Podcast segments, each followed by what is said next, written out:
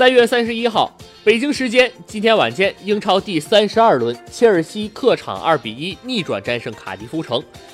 卡马拉萨打破僵局，阿斯皮利奎塔越位球扳平比分，齐克最后时刻头球绝杀。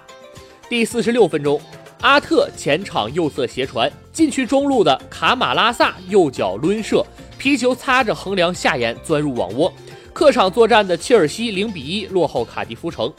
第八十四分钟。切尔西开出右侧角球，阿隆索前点头球摆渡，阿斯皮利奎塔门前近距离头球攻门得手，一比一。伤停补时第一分钟，威廉前场右侧斜传门前，禁区左侧的齐克头球冲顶破门，二比一。切尔西逆转战胜卡迪夫城。